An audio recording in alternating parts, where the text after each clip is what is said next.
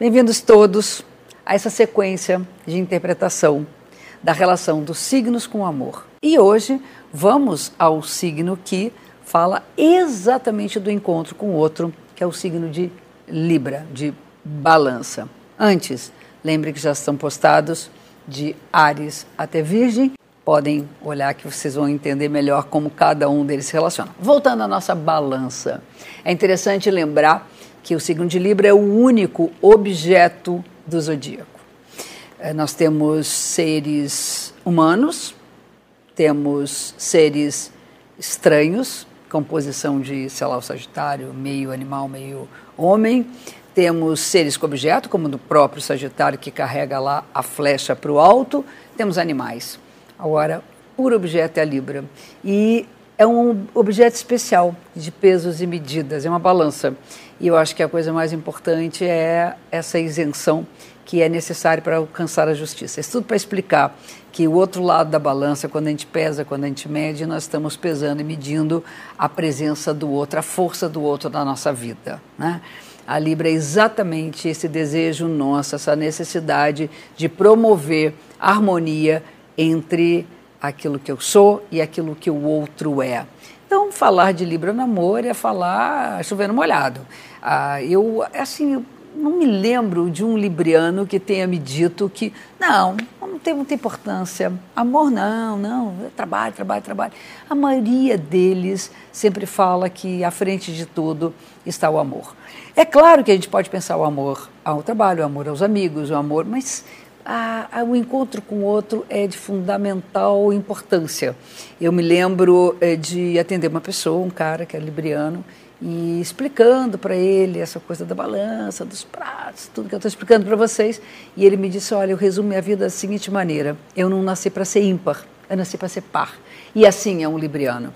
Estar tá junto é muito melhor. Viajar com alguém é muito melhor. Trabalhar ao lado de uma pessoa ou trabalhar sabendo que tem alguém esperando a gente em casa ou esperando a gente para sair é uma delícia. É tudo que o libriano deseja na vida. É claro que quando está sozinho talvez seja os piores momentos e o humor fica absolutamente afetado. Não se sentem bem quando estão sós, mas isso acontece. Não é porque é libriano que não estará sozinho. A outra questão, e que é trazida muito quando se fala de astrologia, é aquela coisa do libriano andar em cima do muro, principalmente em relacionamento. Eu digo o seguinte: andar no fio como equilibrista é uma arte.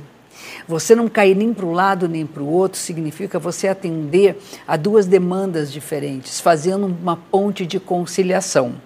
Mas isso não significa que em certos momentos, para agradar o outro, a pessoa não se agrade. Isso é que complica a história.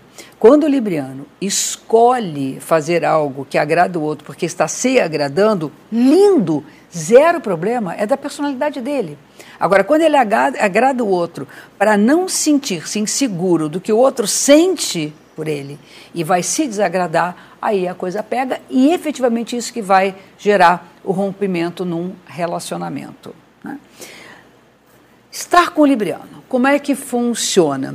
Primeiro, é na base da negociação. Tudo é negociável.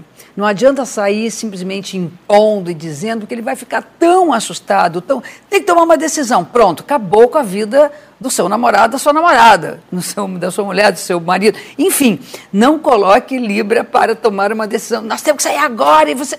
Não, tudo tem que ser negociado. Não, vamos lá, como é que é, como não é. Exatamente como eh, manda o figurino de quem se relaciona com o signo de ar, que é um signo das ponderações.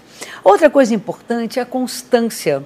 Se você for constante com o Libriano, ele vai cada vez mais eh, cedendo lugar e espaço para você. Porque não é porque ele olhe para você que não significa que ele não tenha sua própria vida. E se você for inconstante, ele vai na balança. Você fica inconstante, ele também fica. Aí fica uma relação totalmente instável. Então é preciso ter a diplomacia e, ao mesmo tempo, a firmeza para poder se colocar diante de alguém que, em certas decisões, não consegue decidir sozinho. Então, você pode ajudar um libriano, por exemplo, a decidir uma parada quando ele não consegue. Apenas lembre-se, não decida por ele, ajude-o a decidir. E aí é tudo de bom. A parceria de Libra é um convívio fantástico. Gente, quem quer saber mais, espere os próximos e quem quer ouvir os que já foram postados, entre aí no canal. Certo? Até o nosso próximo encontro e fica um beijo super carinhoso.